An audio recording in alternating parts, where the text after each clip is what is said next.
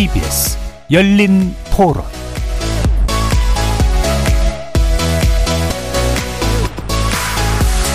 안녕하십니까. KBS 열린 토론 정준희입니다.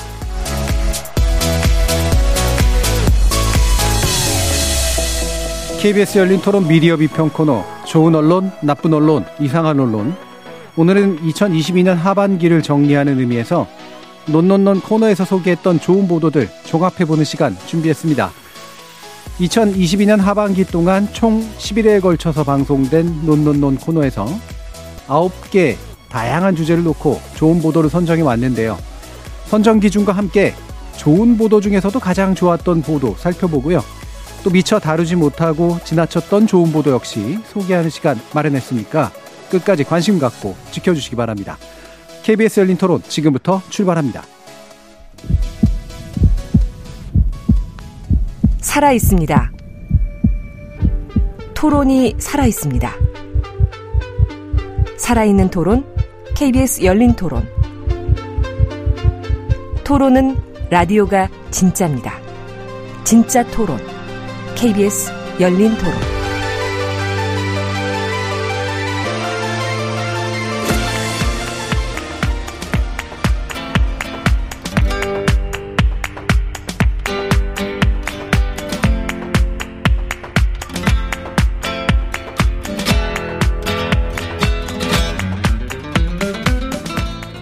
언론, 나쁜 언론, 이상한 언론?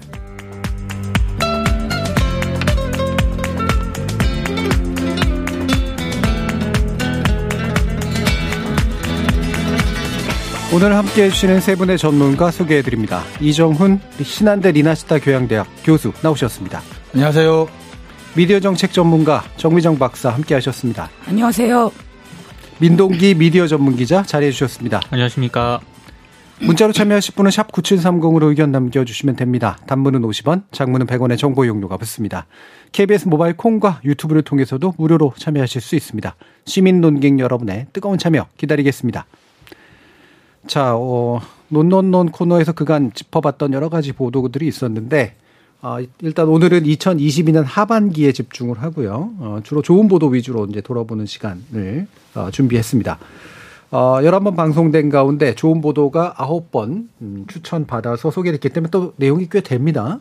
그래서 어, 이것들 가운데 또 어느 그 가장 괜찮았던 보도들을 또 선별해 보는 그런 시간인데요.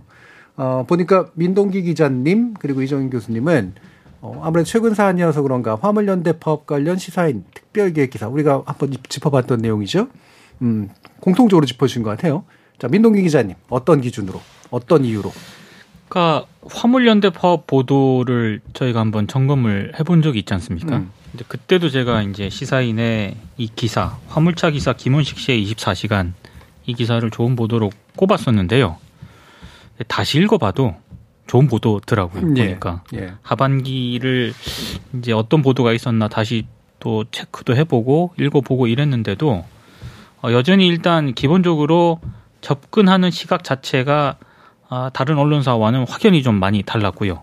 직접 그 이 김원식 씨의 24시간을 기자가 직접 동행을 하면서 음. 어, 굉장히 취재를 한 것 거기서 일단 높게 평가를 했고 또 하나는 어, 요즘 이제 흔히 말해서 시각적인 효과를 데이터와 함께 잘 녹였습니다. 그래서 딱 읽으면은 아, 어떤 그 부분을 전달을 하려고 했는지가 정확하게 알 수 있고 또 하나는 아, 정말로 그이 김원식 씨의 24시간과 함께 화물 노동자들의 그 일상 음. 그리고 어, 그들이 얼마나 정말로 그 어, 힘들게 생활을 하고 있는가, 얼마나 노동 조건이 열악한가가 뭐 사진, 데이터 이런 것들을 통해서 종합적으로 알 수 있게 해줬다는 점.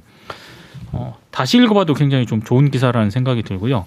어, 제가 이제 이렇게 얘기를 하니까 이제 인터넷으로 기사를 접하지 않는 그 연령층이 높으신 음. 분들이 있습니다. 제 주변에. 이제 그런 분들이 자기들은 좀 그렇게 좀 접근하기가 어- 어렵다. 그렇게 말씀을 하셔서 제가 그분들한테는 어, 시사인에도 잘 돼 있다. 지면화 돼 있다. 지면화 되어 있다라고 음. 얘기를 했기 때문에 뭐 제가 뭐 이렇게 뭐 데이터라든가 시각적 효과만 이렇게 높이 평가하는 그런 부분은 아니고요. 음, 음. 저도 이제 그걸 찾아서 읽어봤거든요. 그러니까 충분히 오프라인에서도 종이 신문을 통해서도 주간지를 통해서도 제잘 그게 나름대로 구현이 되어 있습니다. 음. 그러니까 아, 주간 시사인도 한번 읽어보시면 좋을 것 같다. 예. 이렇게 말씀을 드렸습니다. 그걸 두 가지 비교해보는 맛도 또 있겠네요. 맞습니다. 예, 예. 음. 이정훈 교수님은. 아, 저는 사실은 뭐 이번 좋은 보도 선정할 때 저는 명확한 기준을 두 가지를 가지고 있었습니다. 어, 하나는 당연히 이제 우리가 일반적으로 생각하는 좋은 보도가 내용적으로 갖춰야 될 것들은 뭐 기본적인 거고요. 하나는 아, 이제 연세 많으신 분들 말씀하셨지만 어, 저는 이제 디지털 저널리즘 적 가치에서도 어, 굉장히 저는 오히려 그쪽이 조금 더 무게중심이 갔을지도 모르겠습니다. 이유는 어, 우리나라 언론이 가지고 있는 문제점, 한계점 중에 제가 가장 주목하고 있는 부분은 어, 디지털 저널리즘이라고 하는 게 그게 뭐 절대적으로 좋아서가 아니라 방향 자체가 기술적으로 역사적으로 그렇게 이제 잡혀서 안 갈 수는 없습니다.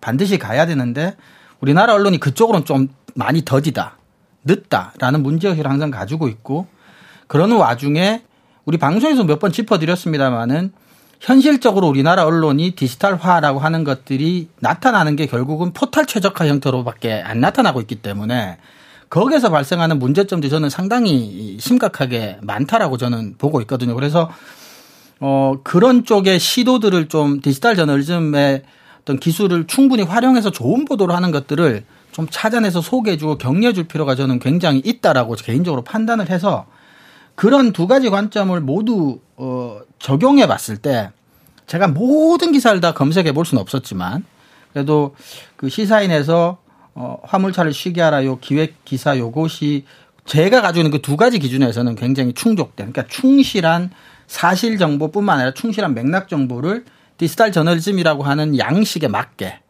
어, 굉장히 잘 표현한 기사. 그래서 어, 내용도 좋고 어, 형식도 굉장히 이 바람직한.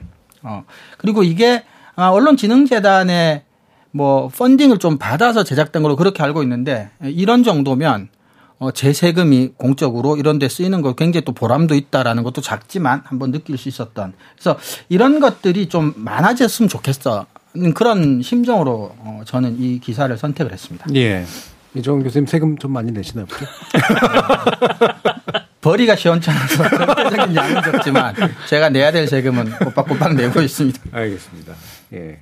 자, 그러면 이게 사실 그 변준경 기자님 저희 또 한번 모셨어요. 열린 토론에서. 그 다른 어, 패널들과 함께.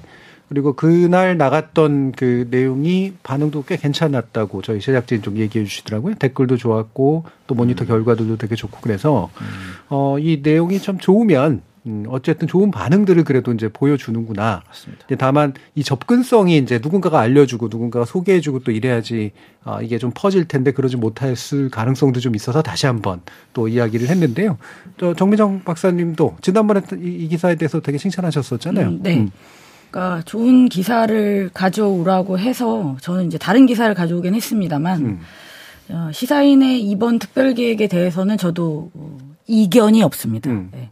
그리고 올해를 통틀어서 아니면 최근 몇 년간의 기사들을 통틀어서 봤을 때도 압도적으로 어, 비교의 대상이 없을 정도로 어, 좋은 기사다라고 저도 생각하고 있고요.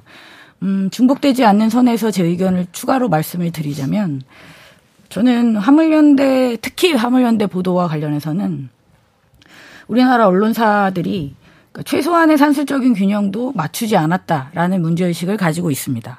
사실 여당과 야당의 입장이 첨예하게 대립될 때 일반적으로 우리 언론사들이 보도하는 태도를 보면 여당의 입장을 어느 정도 다루고 그다음에 야당의 입장을 어느 정도 다루고 어 특별하게 비판적이거나 분석적인 관점을 추가하지 않더라도 양쪽의 입장을 균형 있게 다룬다라는 스탠스로 주로 기사를 내보내고 있습니다.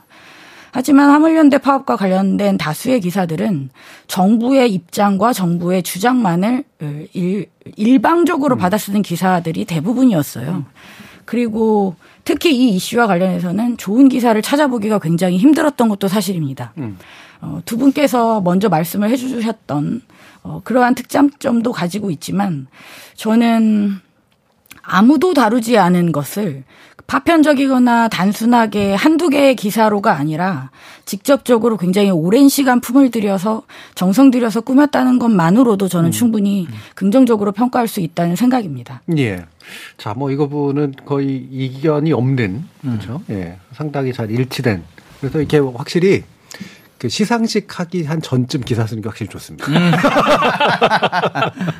왜 보통 영화나 드라마나 이런 그렇죠. 것들도 많이 좀 그렇잖아요. 연말 전에 좀 나오면 확실히 예, 좀 괜찮은데 아, 그 시기도 아주 적당했고 사실 그 변중현 기자도 제가 물어보니까 그런 얘기를 하시더라고요. 이게 사실 이 파업이 있으려고 예상하고 쓴 준비했던 기사가 아니었는데 마침 이게 파업이 이렇게 일어나면서 관심들이 많이 올- 올라오게 됐고 음. 그래서 그 보통 그 그쪽 쓰시 하신 분들이 파업, 파업하시는 분들이 덕분에 이제 그래도 우리 좀 알리게 됐다라고 했는데 거꾸로 파업해 주신 덕분에 자신들의 기사가 묻히지 않고 예, 많은 분들이 볼 수 있었다라고 하는 그런 얘기도 했다고 하더라고요. 어쨌든 이게 뭐 덕분에라는 표현을 쓰긴 좀 그렇긴 합니다만 그래도 이 시기가 확실히 좀 중요했다라는 생각도 좀 듭니다.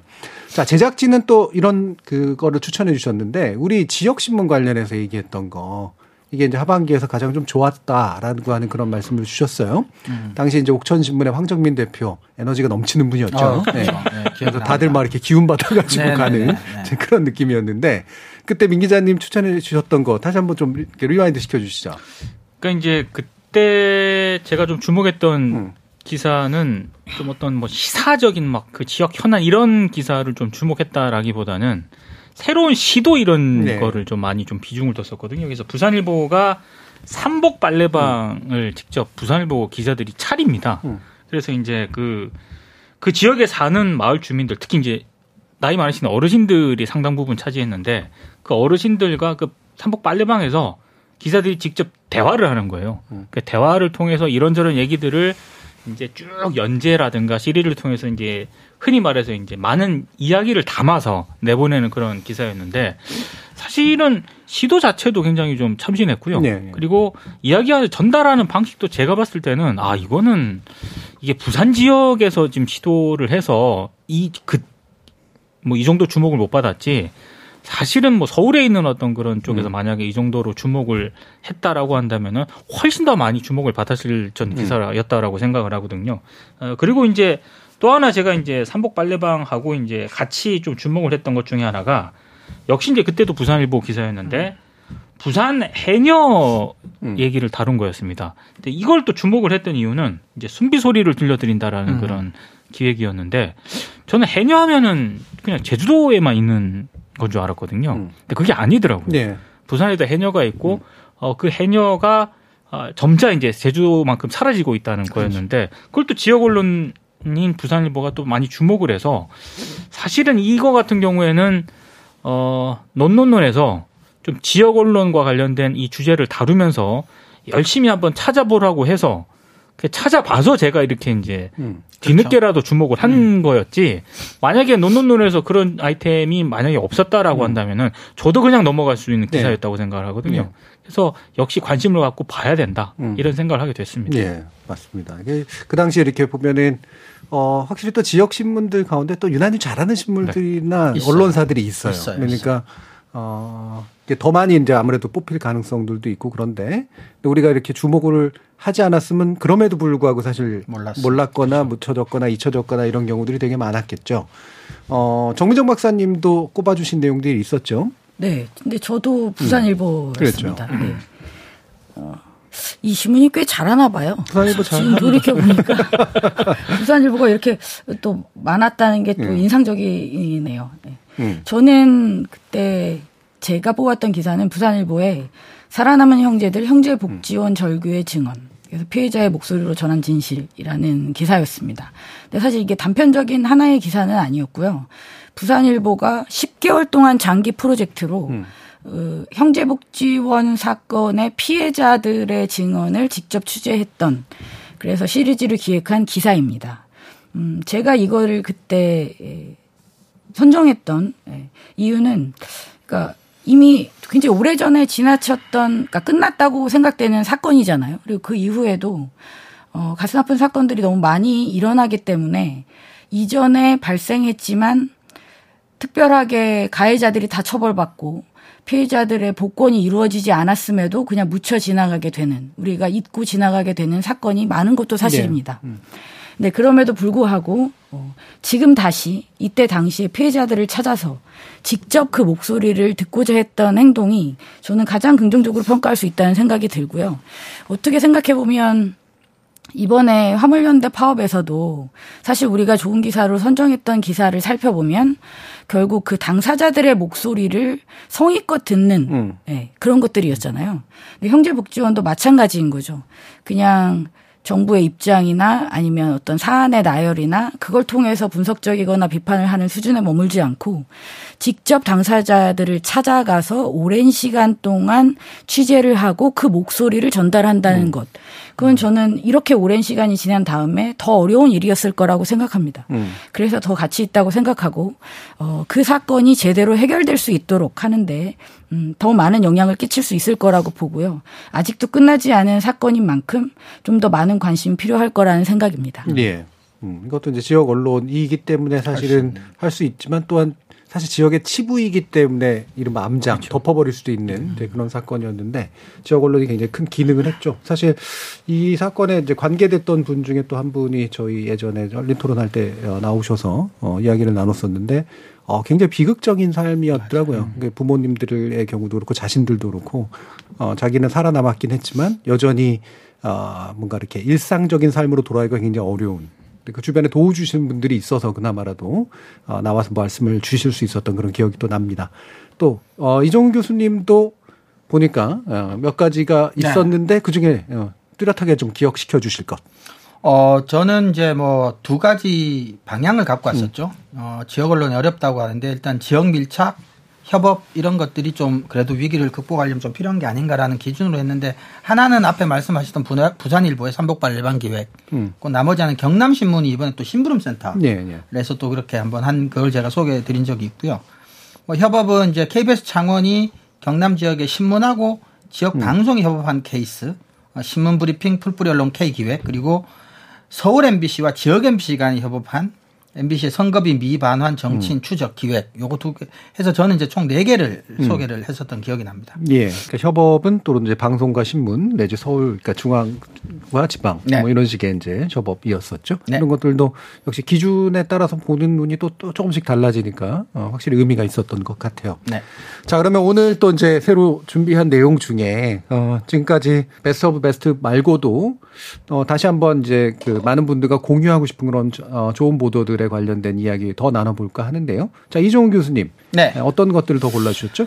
어, 아까 말씀드렸던 두 가지 기준 그대로입니다. 그래서 디지털 저널리즘을 좀 잘 활용을 했으면서도 어, 언론이 이 제대로 기능을 또는 역할을 충실히 수행했다라고 볼 수 있는 보도들. 그러니까 우리가 어, 일상적인 것들 있잖아요. 그죠? 언론이 그날 그날 벌어졌던 일들을 스트레이트로 어, 사실에 충실하게 중립적으로 전달하는 일들은 너무너무 당연히 해야 될 일들이기 때문에 그걸 잘했다고 좋은 보도라고 하기엔 조금 저는 좀 그런 것 같아요. 그래서 언론이 수행해야 될 또 다른 기능들 중에 에, 여러 가지 이유로 잘 하지 않으려 하거나 못하는 것들, 그러니까 돈이 들거나 시간이 들거나 그런 것들이 이제 탐사 또는 뭐 디지털 저널리즘적인 측면, 뭐 기획 뭐 이런 것들일 거라고 저는 봐서 어, 탐사, 기획, 심층 중에 디지털 저널리즘의 어떤 양식을 충분히 잘 활용한 저는 이두 가지 기능 기준을 가지고 좀 찾아봤습니다. 하나가 이제 한겨레의 살아남은 김용균들이라는 보도인데요. 이건 이제 어 뭐 계속해서 어 산 산업재해나 사고가 이제 많이 주기적으로 계속해서 발생하는데 일단 언론들이 이제 스트레이트로 처리를 하는 과정에서는 매번 비슷하게 보도하고 지나가면 잊어버리고 이제 이런 경향들이 좀 있잖아요. 근데 이런 것들은 좀 의제가 좀 유지되고 계속해서 좀 추적을 좀 하면서 경각심을 좀 계속해서 사회가 좀 갖도록 그래서 실질적으로 필요한 제도화나 입법으로도 이어질 수 있도록 해주는 게 또 언론의 굉장히 중요한 기능이라고 봅니다. 그런 점에서 이 보도는 어, 좀 디지털 저널리즘적인 특성을 잘 살리면서도 어, 산업재해의 피해자 중에서 살아남으신 20대, 30대 분들을 좀 선정을 해서 어, 그분들 중에 몇 분을 또 인터뷰도 하고 또 산업재해의 전반적인 어떤 기본적인 정보들도 좀 충실히 제공해주는 그런 에, 보도고요. 나머지 하나는 최근에 이제 뭐 12구 참사라고 하기도 하고 이제 이태원 참사라고도 하는데 그 과정에서 과연 어 최초로 112 신고가 들어오고 217분이라고 하는 시간이 흐를 동안 어, 경찰과 당국은 어떻게 대응을 하지 않았는지를 보여주기 위해서 뉴스타파가 어 이거는 자기들이 뭔가 보태거나 더한 게 아니라 경찰이 작성한 신고 전화 녹취록 11건을 있는 그대로 어 시간대별로 심지어는 오타나 비속어까지도 그대로 공개될 정도로 완전히 이제 오픈해서 시간대별로 어, 나열을 하고 그것들을 또 이제 어, 디지털 저널즘적인 어떤 그래픽 등을 통해서 조금 더 이렇게 보기 좋게 만들어 놓은 보도이고요. 제목이 이제 217분의 시간, 11번의 신고, 0번의 구조라는 제목의 보도고요. 하나는 이제 경향신문의 보도인데 제목은 대법원 서랍 속 국가폭력의 기록 224건이라는 제목입니다. 이건 이제 지난 정부 2005년에 사법부에서 대법원에서 스스로 어, 과거사를 바로 잡겠다고 어, 얘기를 하면서 어, 6천여 건의 국가보안법 방공법 위반 판결문을 수집해서 억울한 점 잘못된 보도들을 바로 잡겠다고 했다가 어느 순간 흐지부지되고 말았어요. 그래서 사법부가 최종적으로 선정한 게 이제 224건인데 에, 이거를 전체 판결문을 그대로 이제 옮기고 그 판결문들을 분석하고 정리한 아, 그래서 그걸 디지털 저널즘적인 차원에서 이제 이제 정보를 정리해서 분석해서 보여주면서 아, 특히 관련된 사건 세 분, 네 인터뷰 어, 이렇게 해서 이제 아주 이건 전통적인 정통적인 이제 사부로서 언론이 3부 행정입법 사법을 감시한다는 언론의 굉장히 고전적인 기능을 충실히 수행하면서도 디지털 저널리즘적인 가치도 좀 있는 요렇게 일단 기사는 세 건을 가지고 왔고요. 하나는 기사라기보다는 개인적인 건데 제가 이제 기후 위기나 환경 이런 부분에 좀 관심이 많아서 한결의 기후 위기 섹션을 제가 소개를 조금 해주고 싶어서 이렇게 가지고 왔는데 음. 이거는 뭐 구체적인 기사는 아니고요. 예. 네. 기후 위기 섹션은 또 여러 번 언급을 해주셨었죠. 네네네. 네. 뭐요 부분에 지속적인 관심을 좀 부탁하는 또 그런 의미도 있었던 것 같고요. 네. 어 전반적으로 보면은 어 물론 이제 그 개별 건들마다 좀 다르긴 합니다만 상당히 품들인 그런 네. 기사들인 건 맞아요. 그리고 보통은 투입을 많이 하면 산출도 좋은 대체로는 좋죠. 되게 이상하게 나오는 경우도 많은데. 근데 문제는 이렇게 아 좋게 나왔는데 들인 품이나 시간이나 노력만큼 잘 퍼지거나 좋은 보상을 받지 못해 가지고 생기는 문제들이 많아서 점점 점점 이게 좀 줄어들 수밖에 없는 측면들이 좀 있는데 민 기자님 뭐 여기에 대해서는 어떻게 생각하세요? 그러니까 이게 항상 이제 포털의 어떤 문제점들을 얘기를 해왔지 않습니까? 음. 그래서 어, 포털을 그래서 뭐 규제를 해야 된다 이런 얘기를 하시는 분들도 있고 근데 이제 저도 이제 굉장히 좋은 기사인데 왜 이렇게 안 퍼지고 사람들이 모를까 곰곰이 생각을 해보면 이제는 좀 뉴스 수용자들이나 시민들이 뉴스를 소비하거나 이용하는 행태를 좀 적극적으로 바꿀 필요도 있는 것 같아요. 음. 이를테면 저만 하더라도 이번에 시사인의 변진경 기자가 쓴 그 기사를 보면서 어, 철저하게 시사인 사이트를 이용을 해서 그 네. 뉴스를 봤거든요. 그래서 제가 이제 그때부터 들었던 생각은 물론 기본적으로 여러 가지 검색을 할 때 포털을 이용해서 검색을 하긴 하지만 그래도 어 좋은 기사를 이렇게 지금 이정 교수님도 쭉 매체를 쭉 이렇게 언급을 해주셨잖아요. 그나마 이렇게 좋은 보도로 논논논에서 뭐, 예, 좋은 보도로 꼽혔던 그런 매체들 같은 경우에는 사이트를 직접 들어가서 음, 음. 어, 뉴스를 좀 봐야겠다 최소한 그런 식으로라도 어, 시민들이나 뉴스 수용자들이 적극적으로 뉴스를 직접 들어가서 이렇게 소비를 해주면 저는 오히려 포털로부터 일정 부분 좀 포털이 가지고 있는 문제점도 어느 정도는 이게 근본적으로는 바뀔 수 없지만 조금은 그래도 변화의 좀 조짐이 있을 거라고 생각을 하거든요. 예. 그리고 그것이 직접적으로 그 해당 사이트에 일정 부분 저는 도움이 된다라고도 생각을 하고요. 음. 그래서 단순히 뭐 이렇게 미디어 환경이라든가 포털 중심의 어떤 그런 환경을 바꾸는 것도 필요하지만 조금은 뉴스를 직접 이용하시는 분들도 좀 바꿔야 된다. 음. 본인들의 소비 행태를 좀 바꿀 필요가 있다. 음. 이런 생각을 좀 하게 됐습니다. 예. 그 부분에 관련해서 참 두 가지 또 문제가 있는데 하나는 네이버가 이제 제가 예전에 물어봤을 때는 그런 디지털 저널리즘을 구현하는 그래서 언론사가 구현하고 싶은 걸 네이버 플랫폼 위에서 구현할 수 있도록 기술 지원을 한다. 네. 어, 이런 얘기를 하는데 변 기자님한테도 여쭤봤더니 그게 잘 안 되는 것 같던데요. 뭐 이렇게 저- 얘기를 하더라고요. 안 됩니다. 네. 왜냐하면 어, 제가 미디어오늘에 있을 때도 음. 흔히 말해서 뭐 하이퍼링크도 이용해가지고 이런 걸 해가지고 포털에 전송을 하지 않습니까? 그게 그 구현이 돼야 되잖아요. 음. 전혀 안 됩니다. 네. 그래서 문의를 했는데도 제대로 된 답변은 못 받았거든요. 음. 근데 제가 알기로도 어, 지금 변진경 기자도 얘기를 하셨다고 하니까 그게 포털에서 구현이 안 돼요. 제가 봤을 때는. 그게 제대로 된 설명도 아마 못 들었을 걸로 저는 생각이 음. 됩니다. 네. 그리고 또 한 가지 그 문제는 요즘은 언론이 워낙 포털에 길들여져가지고 스스로가 자기 홈페이지를 굳이 찾아오는 걸 원하지 않더라고요. 그러니까 어차피 조회수 차이가 너무 심각하게 나니까. 네. 네. 그럴 바엔 그냥 포털에 최적화돼서 푸- 뿌리고 그렇죠. 거기서 검색 잘 걸려서 트래픽 많이 올리는 게 결과적으로 회사에 도움이 되는 그런 거라서 굳이 홈페이지로 유입하려고 한 유인이랄까 이런 게 상당히 예전보다도 줄어드는 그런 게 또 있어요. 그, 그게 이제 어떤 새로운 시도라든가, 음. 아, 저 이태원 12구 이태원 참사와 관련해서도 외신을 그때 잠깐 언급을 하면서 로이터가 그렇죠. 구현한 그런 방식이 있지 않습니까? 그러니까 그런 거를 이번에 시사인 기사, 또 로이터와 같은 이런 기사들을 자꾸 자꾸 접하면 접할수록 저는 시민들과 뉴스 수용자들도 조금 생각이 바뀔 거라고 음. 보거든요. 맞아. 그러니까 언론사에 있는 분들이 자꾸 그런 시도를 해야 된다라고 생각을 해요. 예. 그걸 아까 안 하면 음. 더 포털에 종속될 가능성이 높거든요. 음. 그리고 저는 붙여서 좀 말씀드리고 싶은 게 있는데요.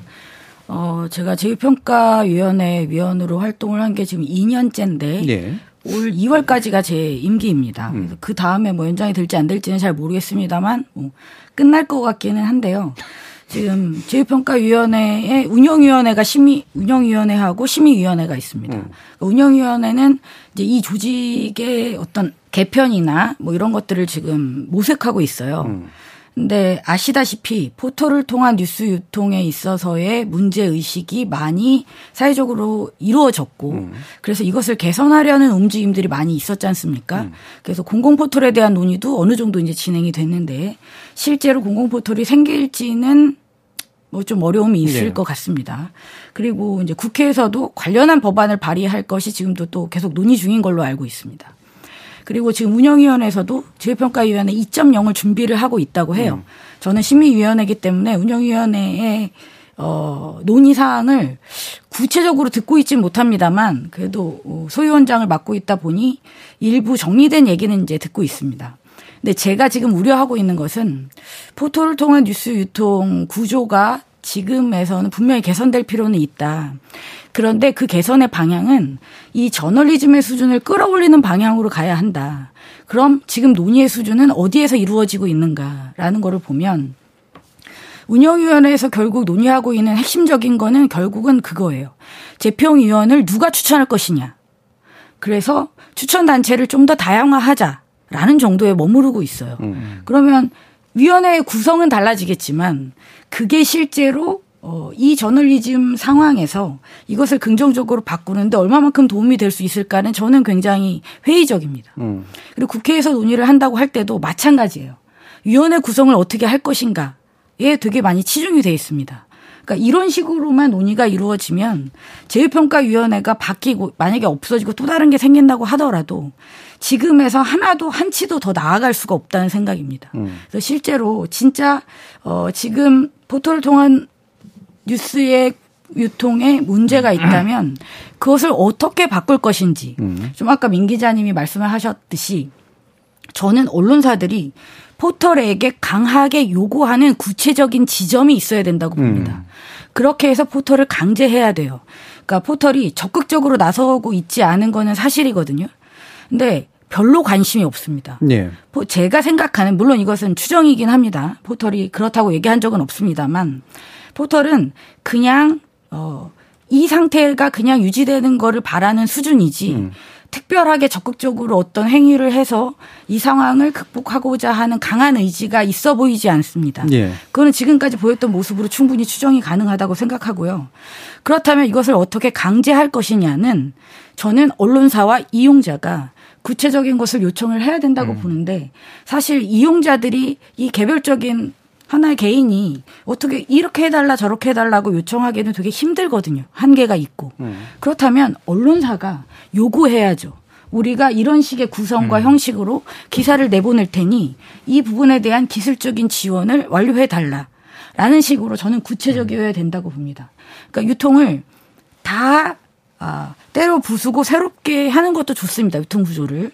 근데 그게 당장 되기가 힘들고 요원하고 한다면 그 논의를 진행함과 동시에 지금에 있어서의 이 구조적인 문제를 어떻게 개선할 것인가에 좀 더 초점을 맞췄으면 하는 바람을 가지고 있습니다. 예. 근데 또 그 부분 관련해서 최근에 뭐 공개된 정확한 데이터는 아니어서 제가 확신을 갖고 말씀드리긴 어려운데 어, 네이버를 기준으로 해서 보니까 전반적으로 뉴스를 이용하는 이용량이 많이 줄었어요. 네. 쭉 주, 주는 추세에 있는데 이게 네이버가 나름대로 언론사의 요구나 시민사의 요구를 받아서 구독 위주 시스템으로 바뀌어서 그렇다라고 볼 수 있는 요소도 있고, 그러니까 첫 화면을 자기가 구독한 신문만 쭉 올리는 언론만 올리는 그런 방식으로 저도 그렇게 돼 있고요. 근데 또 한 가지는 이제 전반적으로 뉴스 피로감 같은 게 좀 있어서 정치 시사에 관련된 이용량이 전반적으로 줄었다. 뭐 유튜브도 사실 그렇게 나타나고 있긴 해서 두 가지 설이 있는데 어, 이런 부분이 또 겹치게 되면 사실은 네이버나 이런 데들 입장에서 보면은 어, 말 그대로 그냥 구색 갖추기식의 운영 외에는 그다지 더 많은 동의를 갖지 못할 가능성도 꽤 있는 것 같아요. 자 그러면 정민호 박사님 또 말씀 주신 김에 어, 다른 어떤 그 우리한테 다시 알려주거나 아, 또는 소개시켜주고 싶으신 그런 보도.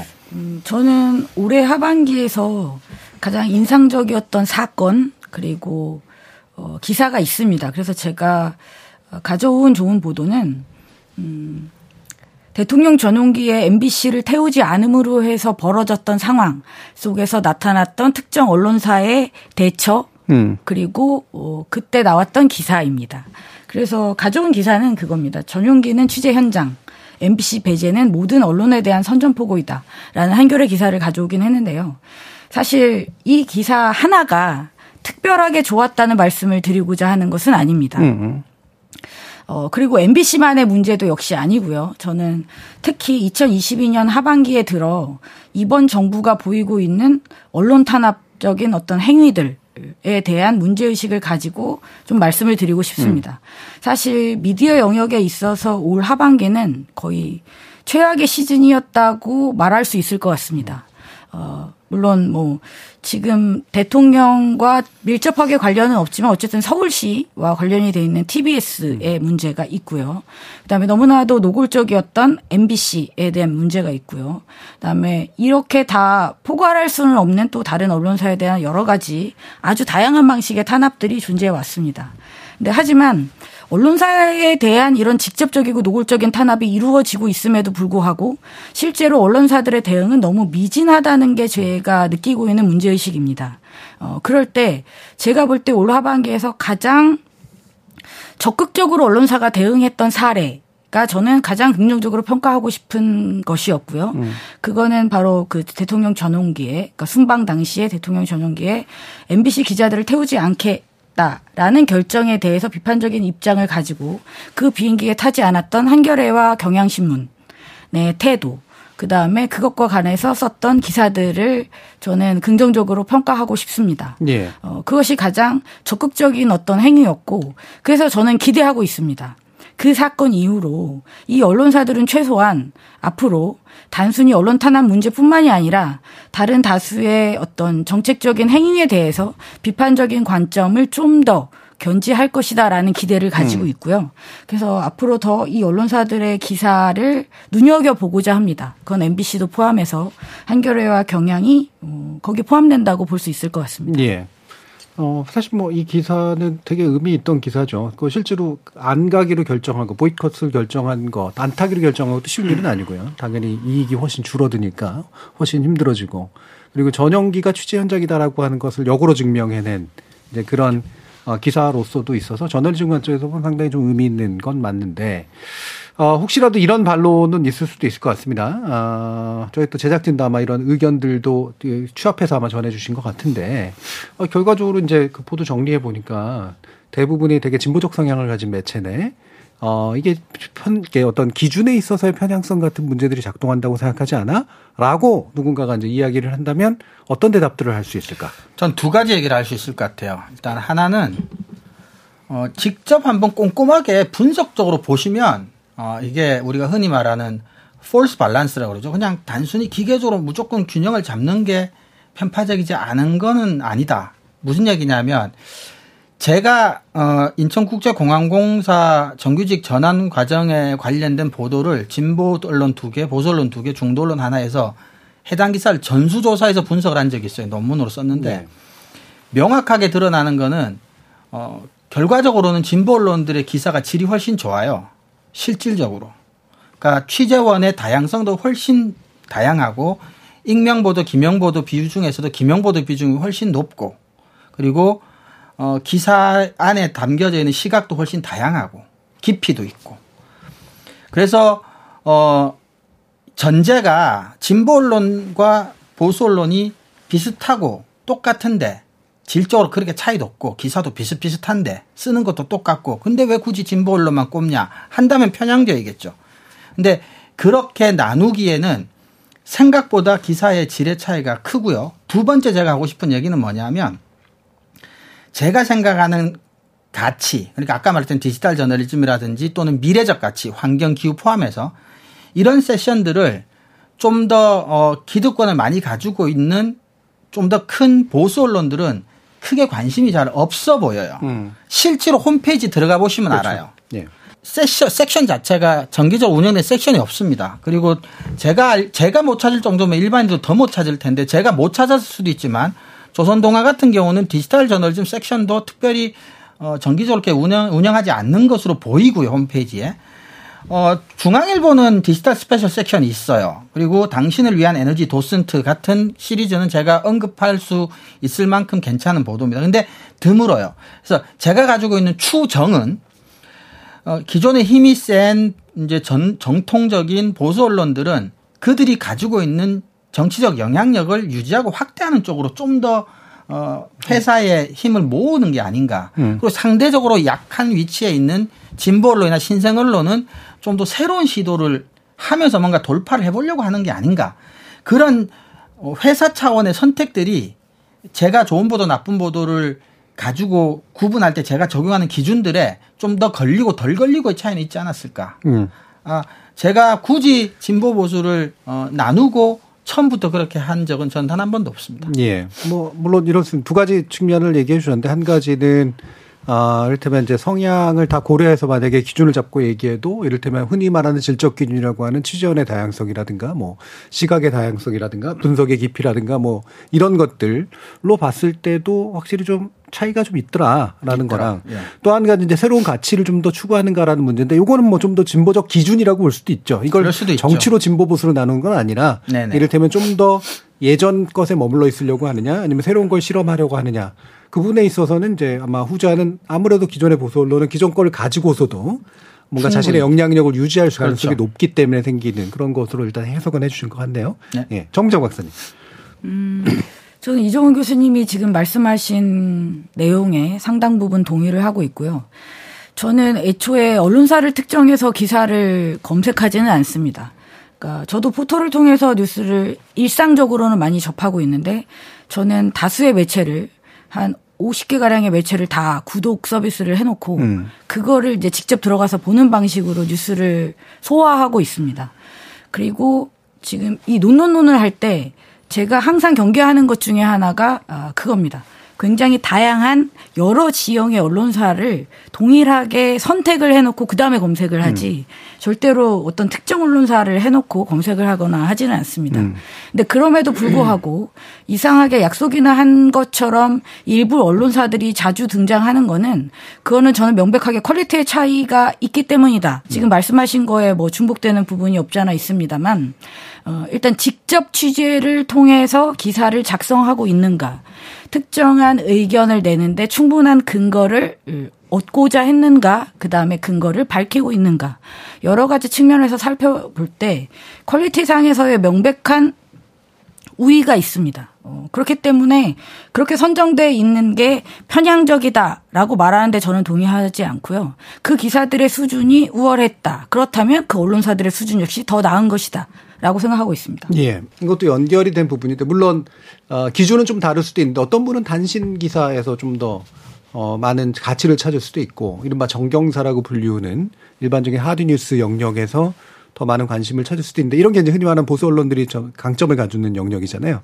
왜냐하면 출입처도 그렇죠. 다 들어가 있고 그렇죠. 그 출입처에서 나오는 것 중에 또 어, 일부러 흘려주는 어떤 정보원으로부터 남들이 못 내는 단독을 내는 경우도 되게 많고 그리고 그게 길이는 짧은데 임팩트는 꽤 있는 이런 경우들이 많아서 이거를 좋은 기사다라고 판단을 하면 뭐 그런 면에서는 이제 보수 언론들이 많이 걸릴 것 같아요. 근데 이제 그런 기준은 사실 또 언론을 연구하는 입장에서는 그렇게 중요한 기준은 아니기 때문에 그렇죠. 그건 예. 너무나 늘 해야 될 당연한 일을 한다는 식의 예. 인상을 받지. 와, 굉장히 좋은 보도다라는 인상을 받긴 좀 힘들죠. 예. 네. 그리고 역으로 그러니까 뉴스타파 같은 게 전형적으로 그런 케이스인데 출입처를 안 가니까 네. 굉장히 색다르고 다른 그러니까 그 깊이 있는 이런 쪽을 하게 돼서 오히려 기존 관습에 머물러 있기 때문에 이제 뭔가 질적인 향상을 도모하기가 좀 어려운 면도 있지 않은가 이런 생각도 좀 들고요. 예. 오히려 저는 그래서 좀 어, 미안하다면 오히려 전 지역 언론한테 좀 미안해요. 사실 우리가 추석 때 한번 특집을 하긴 네. 했지만 저도 좋은 보도를 저한테 이제 배당이 됐을 때 에, 제가 다 볼 수 없죠. 몇몇 신문, 지역 신문 홈페이지, 지역 방송 홈페이지 한번 들어가 보는데 저는 오히려 좀 지역 언론을 조금 더 적극적으로 좋은 보도를 좀 발굴하려는 노력 같은 건 좀 필요하다는 반성은 좀 해봅니다. 음, 그렇죠. 예. 그건 아무래도 이제 노출 편향이 확실히 네, 있긴 네, 있어요. 네, 그렇죠. 예. 어. 자, 민 기자님. 저는 이게 좀 다른 잣대로 좀 바라봐 주셨으면 좋겠어요. 음. 그러니까 모든 언론의 기사를 평가할 때 편향이냐 공정이냐 이렇게 볼 필요는 없거든요. 예. 그러니까 이를테면 평, 편향됐다 이게 공정하냐라는 잣대로 만약에 우리가 생각을 했을 때 아까 이종훈 교수님이 꼽아오신 한결에 살아남은 김영균들 이런 기획 기사는요 음. 공정하냐 편향이냐 잣대로 보면 굉장히 편향적인 기사입니다. 노동 편향적인 기사죠. 근데 그렇게 잣대를 들이대는 게 맞는 것인가?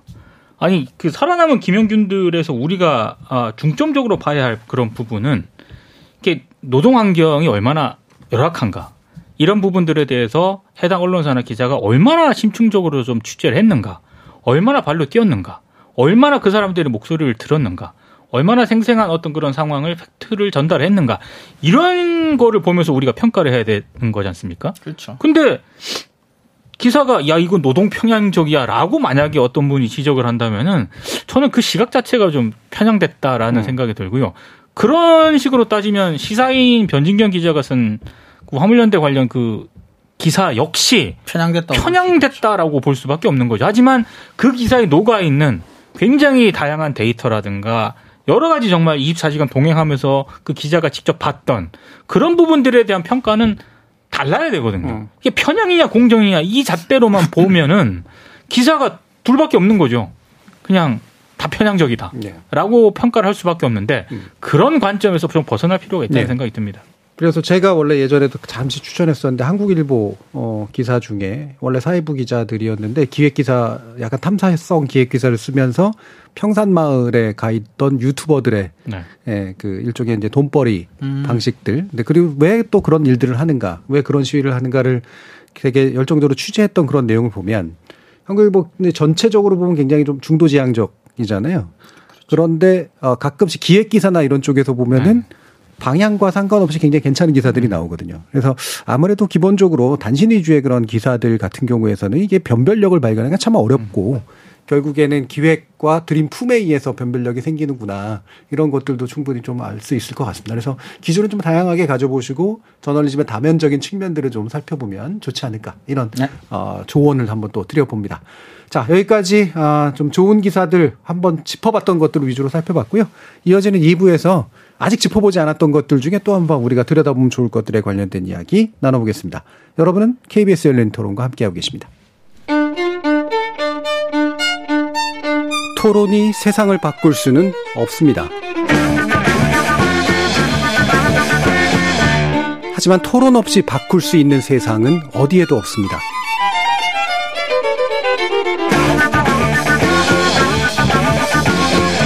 세상의 선한 변화를 갈망하는 당신. 정답이 아니라 질문의 힘을 믿는 당신.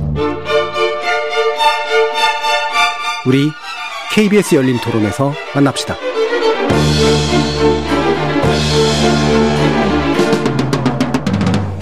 KBS 열린 토론, 좋은 언론, 나쁜 언론, 이상한 언론 2부에서는 음, 미디어 정책 전문가 정미성 박사, 민동기 미디어 전문 기자, 신한대 리나시타 교양대학 이종훈 교수 이렇게 세 분과 함께 미처 소개하진 못했지만 아쉽 아쉬웠으나 아, 지금은 말할 수 있다. 보도에 관련된 내용들 그리고 제작진이 또 추천해 주신 그런 보도 뭐 몇 가지 짚어보도록 하겠습니다. 자, 민 기자님. 음. 저는 이제 어 매일노동 뉴스의 기획 기사를 한번 음. 가져와 봤는데요. 어 이것 역시 앞서 소개했던 그 시사인의 변진경 기자가 쓴 기사하고 어찌 보면 좀 일맥상통합니다. 음. 매일노동뉴스의 기자가 모바일 세탁 서비스 업체를 취업을 해요. 그래서 이틀 동안 여기서 일한 체험기를 바탕으로 이제 쓴 기사인데 사실 제가 이 기사가 꽤 길거든요. 시리즈만 일단 네 번 시리즈를 했고 나머지 이제 다섯 번째는 총 정리하는 그런 어떤 그런 기획 기사인데 텍스트가 굉장히 길기 때문에 아마 긴 텍스트를 싫어하시는 분들은 음. 읽기에 좀 버거워하실 수도 있는 기사긴 합니다만, 근데 우리가 어, 24시간 이 모바일 이 세탁 업체가 굉장히 많이 증가를 했거든요. 그래서 기사 같은 걸 보면은 아, 굉장히 편해졌다, 음. 뭐 시대가 달라졌다 이런 기사는 굉장히 많습니다. 특히 경제지 같은데. 근데 여기서 일하는 분들의 노동 환경이라든가 이런 거는 구체적으로 잘 보도가 안 됐을 뿐더러 실제로 어떤지 저도 잘 몰랐거든요. 근데 매일노동뉴스 기자가 이 네 번에 걸쳐서 쓴 기사를 보면은 어, 지금 한창 논란이 되고 있는 주 69시간 문제 있지 않습니까? 음. 어, 여기는 이미 거기 적용이 되고 있어요. 음. 이 모바일 세탁 업체 같은 예, 경우는 이- 일할 수 있을 때까지 한다는 거죠. 69시간이 예. 아니라 그 이상의 시간도 여기 계신 분들은 노동을 하고 있고요. 어, 정말로 어, 왜 그런 거 있지 않습니까? 한때 SPC의 어떤 그런 갑질 문제가 공론화가 됐을 때 우리는 빵을 맛있게 먹지만 그분들의 어떤 그런 노동 환 열악한 노동 환경이라든가 이런 갑질 문화 거기서 나오는 그 빵을 먹어도 되는 것인가라고 해서 불매 운동이 일어났잖아요. 음. 이 기사를 읽다 보면은 이 세탁 모바일 세탁 서비스 업체를 우리가 이용을 하는 건 굉장히 편리한 어떤 그런 서비스인데 이걸 이렇게 이용을 해도 되나라는 생각이 들 정도로 여기 계신 분들은 굉장히 열악합니다. 그래서 이걸 직접 기자가 거기 이제 들어가서 생생하게 에, 좀 전달을 해줬다는 점에서 굉장히 높게 평가를 하는 거고요. 어, 다만 좀 아쉬웠던 거는 워낙에 그 시사인의 변진경 기자 의 기사의 여파가 너무 큰 나머지 개인적으로 이 기사를 뒤늦게 발견하고 꼼꼼하게 읽으면서도 아 좀 시각적인 효과라든가 예, 예. 데이터를 잘 좀 오히려 좀 전달을 해줬으면 그런 것까지 만약에 첨가가 됐으면은 정말 그 시사인의 변진경 기자만큼의 어떤 훌륭한 기사가 될 수 있었다라고 생각을 하거든요. 그런 점에서는 공적 자금의 맞습니다. 같은 걸 예. 느껴요. 그래서 저는 오히려 이렇게 매일 노동 뉴스가 굉장히 취재를 잘했고 꼼꼼하게 기사를 썼지만 독자 입장에서 봤을 때는 어, 이 문제에 그렇게 뭐 관심이 없거나 요즘 긴 글을 읽는 호흡이 훈련이 안 되신 분들도 적지 않거든요. 그런 분들은 굉장히 힘드실 것 같다는 생각이 좀 들었습니다. 음. 예. 그래서 실제로 좋은 취재의 바탕을 둬서 어떻게, 어떻게 어떤 지면에 어떤 형식으로 내보낼 것인가를 사실 따로 고민해 주는 그런 맞습니다. 협업팀이 되게 중요한데 예. 그 부분에서 아쉬움이 있었겠네요. 그래서 이제 매일 노동 뉴스가 취재는 잘했지만 음. 혹시 그런 거를 협업할 수 있는 뭐 전문가라든가 이런 분들이 같이 있었다라고 한다면 훨씬 더 좋았다. 음. 그리고 더 많이 퍼졌을 것이다 라는 생각이 좀 음. 들었습니다. 또 다른 부분 뭐 지적하실 게 또 가져온 게 있나 보네요. 또 하나는 이제 어 이것 역시 이건 상당히 지금까지도 좀 논란이 되고 있는 그런 부분인데요. 이건 포항 MBC가 보도한 내용이거든요. 네. 경주 월성 원전 1호기에서 방사능 오염수가 계속 새어나오고 음. 있다. 이런 내용을 사실은 이 문제는 우리가 그냥 뭐 탈원전이다라고 해가 이게 마치 정치적인 쟁점식으로 우리가 많이 접했잖아요. 근데 월성 원전 주변에 거주하고 계신 그 주역 주민들 입장에서 보면은 본인들의 안전 문제와 직결되는 문제거든요. 생명 문제죠. 생명과도 예. 직결되는 문제입니다. 근데 사실 이 서울에 있는 언론사들은 이걸 직접적으로 전 체감하기가 굉장히 어렵다라고 봐요. 음. 그랬을 때 그 지역에 있는 지역 언론사, 지역 방송사들이 사실 이 문제를 다뤄야 된다라고 생각을 하거든요. 지속적으로 다뤄왔죠 포항 MBC. 포항 MBC가 이 문제를 정말 지속적으로 다뤄왔고 실제로 이거는 정치권으로부터 어, 가짜뉴스다라고 아직까지 공격을 받고 있는 그런 예. 상황입니다. 그런데 그런데도 불구하고 이 기사는 다큐멘터리거든요. 음. 보도도 했지만 포항 MBC가 한편의 긴 다큐멘터리를 통해서 이 문제를 다뤘는데 정말로 한번 꼭 한번 봐주실 것을 권하고 싶을 정도로 음. 사실 지역 언론에서 이렇게 이 원전의 안전 문제를 정면으로 제기하는 게 얼마나 어려운지는 저도 잘 알거든요. 음. 그렇죠. 예. 해당- 주민들이 외려 싫어할 수가 있어요. 싫어할 수가 있습니다. 근데 굉장히 용감하게 오랫동안 이 문제를 제기해 왔다는 측면에서 굉장히 그런 부분을 높게 좀 평가를 네. 하고 싶습니다. 그 예전에 그, 그 원래 기존 취조가 있었을 때 그 영상 찍으러 한번 간 적이 있었는데 대- 하고 그다음에 주민들 네. 촬영을 했거든요. 네. 주민들에게 상반된 반응 이런 게 이제 나옵니다. 예, 왜 굳이 이걸 건드리고 네. 있느냐라든가 또 한쪽에서는 이 정말 심각한 것 같은데 왜 바깥에서는 안 음. 알려지고 있느냐라든가 이런 식으로 그래서 지역으로 갈수록 훨씬 더 예전에 그 옥천 신문 대표도 얘기하셨지만 실제로는 바로 옆에 사람의 문제여서 그렇죠. 또 눈치가 보이는 이런 면들 되게 많아서 지역 언론들도 참 독립 투쟁하듯이 하시는 분들도 굉장히 많더라고요. 예. 자 그러면 어, 제작진이 또 찍어준 보도를 한번 얘기를 해보죠. 이거는 이제 어, 정민정 박사님의 입을 빌어서 해보도록 하겠습니다. 최지원 PD가 우리 찌- 어, 선정해 주신 그런 보도라고 알려져 있네요. 네. 최주현 PD의 추천 보도입니다. 어, 그러니까 대선 공약을 점검하는 차원에서 상대적으로 주목은 받지 못했지만 관심이 필요한 이슈를 잘 분석했다라는 이유로 음. 어, 선정된 기사입니다. 제목은 이것도 공약이었나? 물 건너간 이륜차 앞 번호판. 어, 2022년 10월 5일 KBS 뉴스입니다. 그러니까 내용을 살펴보면 어, 선거 때 여야의 공통 대선 공약으로 오토바이 앞 번호판을 도입할 것이 제시되었다고 해요. 근데 결국 대선이 끝난 지금 이게 이제 얼만큼 현실화되고 있는가라고 볼 때 어, 거의 뭐 안 되고 있다라는 음. 내용을 다루고 있습니다. 그래서 이제 이륜차라는 게 결국 가장 많은 수를 차지하고 있는 건 오토바이입니다. 음. 근데 오토바이가 아시다시피 단속하기가 굉장히 힘들잖아요. 그래서 과속을 하지 않고 제대로 운행하는 오토바이가 얼마나 있을까 싶을 정도로 굉장히 일상화되어 있는 굉장히 위험한 어떤 그 위험함을 많이 안고 있는 그런 이동 수단이죠. 그리고 우리도 일상적으로 많이 접하고 있습니다. 인도에서도 다니기도 하고 횡단보도에서도 그렇고 위험한 경고가 많이 있는데 그래서 이제 그 대안으로 여야 후보들이 대선 때 오토바이 전면 번호판 도입을 약속했다고 합니다. 이제 그 내용을 다루고 있어요. 그러니까 물론 어, 후보들마다 세부 내용은 약간 차이가 있을 수 있지만 이제 도입의 취지는 그거죠. 결국은 사고를 좀 미연에 방지하고자 하는 안전을 좀 더 어, 안전성을 좀 더 높이고자 하는 어, 그런 취지였기 때문에 어, 어떤 후보가 뭐 다른 이야기를 하지 않아서 이것은 굉장히 호응이 컸다고 합니다. 음. 근데 실제로 지금은 그게 이제 실현하기에는 너무 많은 한계가 있다. 예를 들어 이제 전면에 번호판을 부착하려면 공간이 또 부족하다 든가 또 사고가 났을 때 이제 보행자나 운전자의 부상이 또 증가할 수 있다던가. 네, 네. 음. 그러니까 나름대로 이유는 타당한 있죠. 음. 이유는 음, 있습니다. 하지만 애초에 이것을 법안을 발의하고자 했는 이 정책을 수립하고자 했던 취지가 없어진 건 아니잖아요. 음. 그렇다면 뭐 여러 가지 의견을 모아서 좀 더 합리적인 대안을 수립해야 되지 않을까라는 내용을 담고 있는 음. 좋은 기사였습니다. 예.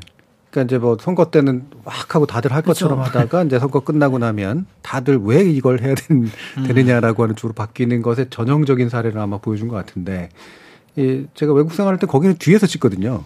네. 예, 지나가면 찍어요. 네. 그러니까 아. 이제 오토바이가 됐건 뭐가 됐건 다 똑같은 방식으로 찍히죠. 그래서 저는 네. 이게 모르고선 열심히 지나갔죠. 한국 생각만 하고. 예. 어, 여기는 왜 그런 거 안 찍는데 지나가면서 뒤에서 찍혀 있어 이제 뭐 날라온 적이 한 번 있었는데 어. 예. 아, 이게 시스템부터 그거 다 바꾸는 것도 좀 쉬운 일은 아니라서. 그렇죠. 예.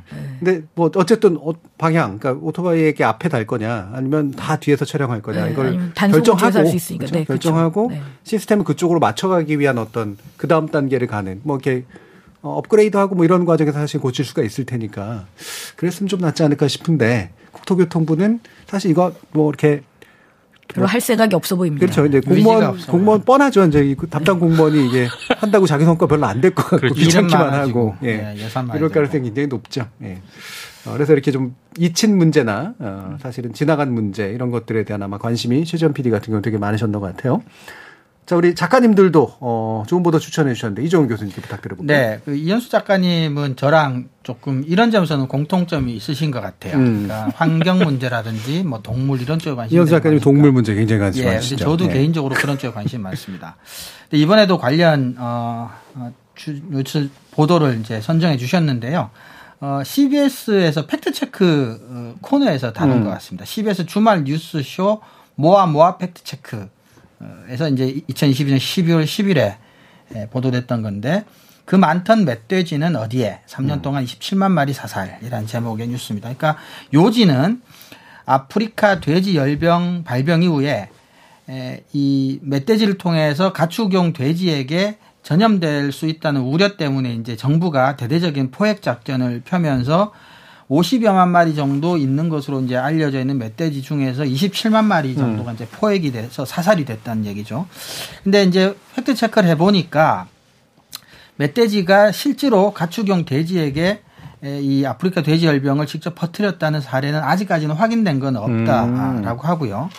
그리고 우리가 이제 아무래도 어, 농가들이나 아, 음, 뭐 이렇게 피해가 좀 크지 않습니까? 예. 아, 그런 것들 때문에 멧돼지가 환경에 미치는 순 영향에 대해서는 좀 상대적으로 덜 알려져 있는 반면에 예, 예. 굉장히 이제 멧돼지 좀 부정적으로만 바라보는 음. 뭐 그런 점도 좀 있고 그래서 어, 자연과 공존하는 방법을 고민해야지 그렇지 않으면 뭐 코로나 19도 저는 사실 그렇다고 보는데 에, 이런 상태로 이제 인류가 자연을 이제 지배하고 자연 쪽으로 확장해가는 일방향적인 방식이 계속해서 반복될 경우에는 결국 그 불행은 인간에게로 다시 돌아올 수밖에 없다라는 점에서 음. 어, 문제 지적을 하는 보도인데 에, 전 개인적으로 아 저도 굉장히 이, 좋은 보도라고 어, 생각을 합니다. 특히 뭐 어, 사람뿐만 아니라 멧돼지든 자연이든 어, 우리가 이유 없이 근거 없이 가지고 있는 편견이나 어떤 선입견들을 음.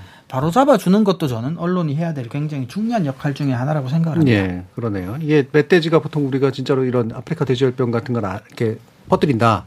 그 다음에 농작물에 피해 준다. 사람 만나면 사람도 위험하다. 위험하다. 등등등등. 그래서 네. 유해 어떤 동물처럼 네. 이렇게 받아들여지고 이게 컨트롤이 안 되고 있다라고 막 다들 위기감을 느끼는데 네.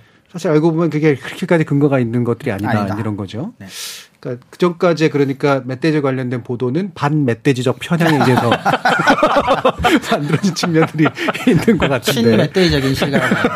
뭐 멧돼지를 좀 잠입 취재를 한다고 당사자의 의견도 좀 들어보고 예, 이랬어야 되는 게 아닌가 이런 생각도 좀 들긴 하네요. 네. 이게 편향이냐, 예. 공정이냐 그런 잣들을 보면 이 기사도 진짜 그렇게 평가를 하는 거죠. 그렇죠. 네. 예. 아, 멧돼지 입장에서 얼마나 불편한 세상입니까.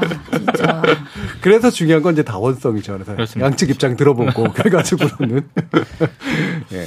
근데 이것도 굉장히 좀 우리에게 머릿속에 있었던 음 약간의 나는 알고 있는 것 같아라고 생각했던 것들이 그렇게까지 뚜렷한 게 아니다라고 하는 것들을 얘기해 주는 데서는 또 꽤 의미가 있었던 것 같아요. 자, 그러면 이제 아, 우리 제작진에서 추천해 주신 그런 내용들까지 쭉 다뤄봤는데 아, 결국 정리하기 위해서 이런 발언들을 좀 해봐야 될 것 같습니다. 아, 좋은 보도 이렇게 잘 쓰는 분들이 분명히 있어요. 그렇죠? 그리고 좀 지원만 잘 되면 또 시간만 주어지면 솔직히 잘 씁니다. 예. 그러니까 결국은 뒤집어 말하면 지원이나 시간이 잘 안 주어지기 때문에 나쁜 보도들이 양산되고 있다라는 음. 그 구조의 문제를 얘기할 수밖에 없을 것 같은데 뭐 이런 부분들이 실제로 제일 중요한 변수라고 보시는지 민 기자님. 그러니까 제가 이번에 그 시사인 기사도 보고 이번에 논논논을 준비하면서도 의외로 좋은 기사가 정말로 뭐 소수긴 하지만 많다는 생각이 들었거든요. 소수인데 많다는 건 무슨 말입니까? 생각보다 많다. 생각보다 많다. 아, 우리가 너무 이 논논논을 하면서 언론의 보도를 많이 비판을 해왔지만 예.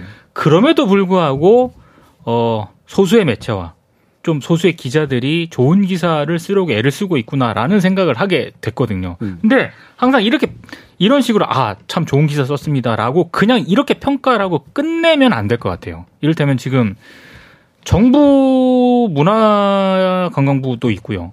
한국언론진흥재단도 있지 네. 않습니까? 그리고 어, 여러 가지 언론 매체에 대해서 지원할 수 있는 그런 부처들이 굉장히 저는 많다라고 생각을 하는데 그렇게 좋은 보도라든가 이런 게 만약에 선정이 된 거나 이렇게 평가를 받았으면은 저는 해당 매체가 됐든 해당 기자가 됐든 간에 충분히 더 어. 좋은 기사를 쓸 수 있는 뭐 물적 지원이라든가 보상 체계가 저는 반드시 작동이 돼야 된다라고 생각을 합니다. 어떤 식으로라든 우리 언론계가 됐든 언론진흥재단이 됐든 어, 그런 식으로 보상 시스템이 주어져야 그래야 물적 토대를 바탕으로 좋은 기사가 나오는 거 아니겠습니까?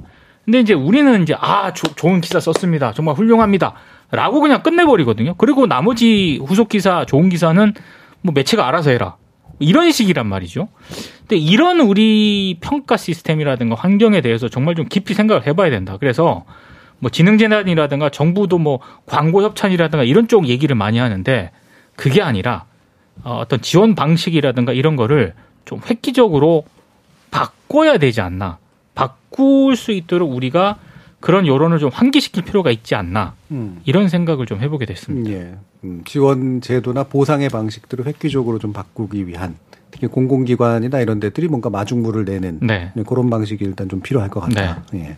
이게 사실 저도 이렇게 한 달에 한 번씩 이제 그 기자분들이나 이런 분들 만나서 대담하고 나서 이제 기사를 쓰고 이제 그러는데 어, 공통적으로 참 그런 얘기 많이 해요. 그러니까 되게 다 실력 있는 기자들이니까 제가 만나게 되는 게 아무래도 그렇게 되겠죠. 그리고 되게 안에서도 좋게 취급받는데 어 다른 사람들을 되게 눈치 보고 미안해 하더라고. 음. 그러니까 단신 기사를 쓰기 위해서 갈아 넣어줘야 되는 그런 사람들이 있고 그들이 있기 때문에 제가 이런 걸 할 수 있는 거예요라고 하는 그럼요, 너무나 그럼요. 착한 생각을 하고 있더라고요. 그러니까 그건 뭐냐면 자기도 다시 글로 돌아갈 수밖에 없다. 돌아가야죠. 그리고 거기서 뭔가 갈아 넣어줘서 공장처럼 생산하는 것들을 하는 것을 기본으로 좀 깔아줄 수밖에 없다. 요런 사고를 이제 하게 되는데 이게 참 착한 생각이면서도 되게 참 짠하고 불행하다 이런 생각이 좀 많이 들더라고요. 예. 실제로 기자 생활하시면서 사실 기본적으로 일벌레처럼 저 일개미처럼 일하는 분들과 가끔 이제 티나는 표나는 이런 것들 하는 사람으로 좀 구분이 되던가요? 미- 미디어 눈은 좀 안 그랬을 것 같은데. 근데 그런 건 있는 것 같아요. 음. 그러니까 미디어 오늘도 그렇고 한국 언론들이 대부분 특종을 하든 음. 굉장히 의미 있는 기사를 쓰든 뭐 단신 기사를 쓰든 내부에서 언론사적으로 이렇게 평가를 받는 거는 그렇게 큰 차이는 없습니다. 네, 그렇더라고요. 예. 그게 저는 문제라고 음. 봐요. 그러니까 좋은 기사를 쓰고 굉장히 의미 있는 기사를 쓰고 그 깊이 있는 기사를 썼으면은 그에 맞는 내 외부적인 보상 체계라든가 이런 게 주어져서 다른 기자들이나 다른 구성원, 다른 매체들로 하여금 아, 우리도 저런 기사를 한번 써봐야겠다. 이런 어떤 그런 저는 환경이 만들어져야 된다라고 보는데 오히려 그것보다는 그런 기사를 쓰면은 뭐 포털에서 클릭이 안 나오거나 사이트에서 클릭이 안 나온다. 그러면은 좋은 기사인데 음. 점점점 이런 분위기가 형성이 되거든요. 음. 그러니까 아, 동기 유발이 안 되는 거죠. 음. 어, 근데 참 우리나라 그 언론 조직도 그렇고 모든 회사 조직들이 비슷한 것 같은데 묘한 구- 균등주의 같은 게 있어요. 맞습니다. 예, 예. 그리고 능력 평가 시스템 상당히 거부합니다. 네. 이게 이제 조직의 분위기를 해친다고. 네. 이 기자 쪽들도 많이 그런 것 같더라고요. 그래서 다 비슷한 종류의 일개미가 되는 것들이 가장 바람직한 상, 뭐 이런 정도가 되는 것 같고 승진하거나 이렇게 데스크로 가는 건 그거 별로 상관없는 이유로 상관없습니다. 가니까요. 예, 그죠? 그건 분명합니다. 그, 그거랑은 상관없습니다. 예. 예. 그래서 엄청나게 잘 쓰는 기자라고 갑자기 팍팍 뛰어가지고 편집국장 금방 확 된다거나 이런 게 아니라는 거죠. 기사를 잘 쓰고 의미 있는 기사를 많이 쓴 기자들은 오히려 승진 시스템에서 배제될 가능성이 높다고 미움을 봅니다. 받는 경우도 좀 네. 있기도 하고. 정미정 박사님 어떤 부분? 저는 언론사한테 언론사들 과 기자들한테 바라는 게 명확히 있습니다. 음. 사실 좋은 기사를 많이 써달라는 것까지는 바라지도 않습니다. 제가 바라는 거는 어, 의제의 문제인데요. 그러니까 의제가 무엇인지를 정확하게 파악하고 그것에 집중하는 기사를 썼으면 좋겠다. 그러니까 사례를 들자면 자 MBC를 태우지 않고 비행기가 떠서 대통령이 순방을 갔습니다. 그리고 돌아왔어요. 가장 많은 수를 차지했던 기사는 김건희 여사가 어딘가에 가서 사진을 찍은 거를 조명을 쳤나 안 쳤나 뭐 이런 음. 그다음에 이제 뭐 물론 조명을 쳤나 안 쳤나의 논쟁은 그 이후에 벌어진 거고 일단 그 사진이 다수 이제 보도가 되었잖아요. 그러니까 저는 거기서 그런 문제 의식이 드는 거죠. 그것도 그것대로 뉴스 가치가 아예 없었다고 말할 수는 없다. 하지만 결국 순방을 했으면 순방에서 벌어진 일들을 이야기해야 되잖아요. 음. 한일 회담, 한미 회담 뭐 이런 얘기를 해야죠. 음, 비록 그게 공개가 안 돼서 비공개였다고 하더라도 그럼 이후에라도 취재를 해서 무슨 이야기를 했고 그게 지금 우리에게 어떤 의미가 있고 이후에 어떻게 전개될 것이다 라는 이야기를 해야 되고 그것이 순방에서 가장 중요한 의제였다고 저는 생각합니다. 편향성을 가지든 안 가지든 그게 어떤 언론사이든 저는 당연히 그 순방이라는 그 기간 동안 가장 중요한 뉴스 가치를 가지는 의제는 대통령의 그 행위였다고 생각합니다. 음. 근데 그것이 얼마만큼의 비중을 가지고 보도되었나를 돌아보자는 거죠. 저는 거기서 좋은 뉴스까지는 바라지도 않습니다. 음. 따라간 만큼 아니면 중요한 일인 만큼 그것이 그만큼의 비중을 가지고 보도되는 것이 맞았다라는 거고 음. 제가 기대하는 거는 거기까지입니다. 음. 그것만이라도 되었으면 좋겠습니다. 음. 결국 뉴스 가치에 대한 네. 공적 판단의 문제인 거죠. 네. 예, 예. 민주적 가치 측면에서 바라봐야 되는데 사실은 이제 뭐랄까요 버즈, 음. 소란의 가치 측면에서 바라보는 너무 사변적인 것에 예, 집중을 많으니까요. 하게 되는 경향이 더 두드러지는 것 같습니다. 예. 예. 이정훈 교수님. 그 좋은 기자를 기- 길러내고 좋은 기자에게 적절하게 보상을 하는 게 굉장히 중요한데 근데 제가 학교에 있으면 느끼는 거는 정확하게 이제 제가 뭐 통계를 내보진 않았지만 어 대학생들에게 기자직이 그렇게까지 옛날만큼 매력적인 매력적인 직업이 아닌 것 같아요. 그러니까 이거는 이제 뽑아놓은 기자 잘 키우는 건 둘째 문제치고 어쩌면 굉장히 이 생각하는 것보다 아, 좀더 좋은 인- 인력이 이제 충원되는 시스템 자체가 뭐 붕괴까지는 아니지만 굉장히 어려워질 수도 있는 상황이다. 그래서 어 제가 하는 얘기가 너무나 어, 학자가 하는 뭐 너무나 원론적인 얘기라고 받아들이실지 모르겠지만 어, 어쨌거나 변화하고 있고 이미 변화했고 다가오는 시대에 맞춰서 언론이 하나의 산업으로 계속해서 살아남고 돈을 벌려면 지금보다 기사를 적게 쓰고 기자들도 하루에 쓰는 기사량이 줄어들지 않으면 어, 저는 해결책은 사실은 없다고 봅니다. 음. 어, 그렇게 해서 그게 설령 적게 버는 것처럼 느껴질지 모르겠지만 어, 저는 언론사 수도 일단 너무 많고, 근데 이걸 강제로 어떻게 할 수는 없고 절대로 그렇게 해서는 안 되지만 여러 가지 이유로 좀 저는 자연스럽게 시장에서 좀 정리가 되고 음. 그래서 어, 우리나라 GDP 규모에서 적절하게 기사를 적게 쓰고도 먹고 살 수 있는 언론 개수가 살아남는 형태로 시장이 제대로 작동을 해야 되고 그렇게 해서 어, 적절한 시스템에서 그리고 독점했던 정보 취합과 정보 배포의 힘이라고 하는 것들이 이제 이미 디지털 미디어에 분산되고 있잖아요. 그럼 이제 신문 방송이라고 하는 전통적인 언론 매체들이 가지게 될 남은 힘들 안에서 그것들을 적절하게 받아들이고 인정하면서 그것들을 굉장히 잘할 수 있는 시스템 쪽으로 어, 시스템을 정비하고 줄이고 고도화하지 않으면 어 저는 직업 자체가 사라진다는 것도 저는 허튼 소리 같지는 않아 들립니다. 예. 뭐 사실 원래 그냥 산업의 고도의 관점에서 보면 이쯤 되면은 사실 한번 쭉 하고 정리가 돼서 그럼요, 그럼요. 수익성이 만들어져야 되는데 우리나라 같은 경우에는 기존에 괜찮은 사람들이 쭉 빠져나가고 어 이제 대충 하는 그러니까 사람들이라고 표현하는 그런 대충 하는 어떤 기업들이 주로 들어와서 더 이제 낮아지고 음. 그러면서 점점 점점 질은 낮아지는데 수는 유지되는 이런 측면들이 분명히 있는 것 같습니다. 자, 이 부분 어떻게 할지 우리가 기회 되는 대로 한번 다뤄보도록 하겠습니다.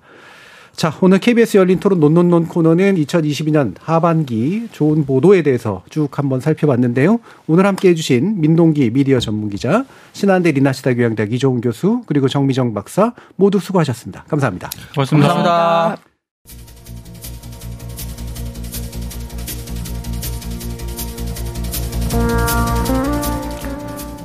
미워할 사람을 미워하기에는 인생이 너무 짧아서 사랑할 사람을 사랑하기에도 시간이 부족하다. 제 옆에 있는 이정훈 교수가 저한테 자주 하는 말인데요.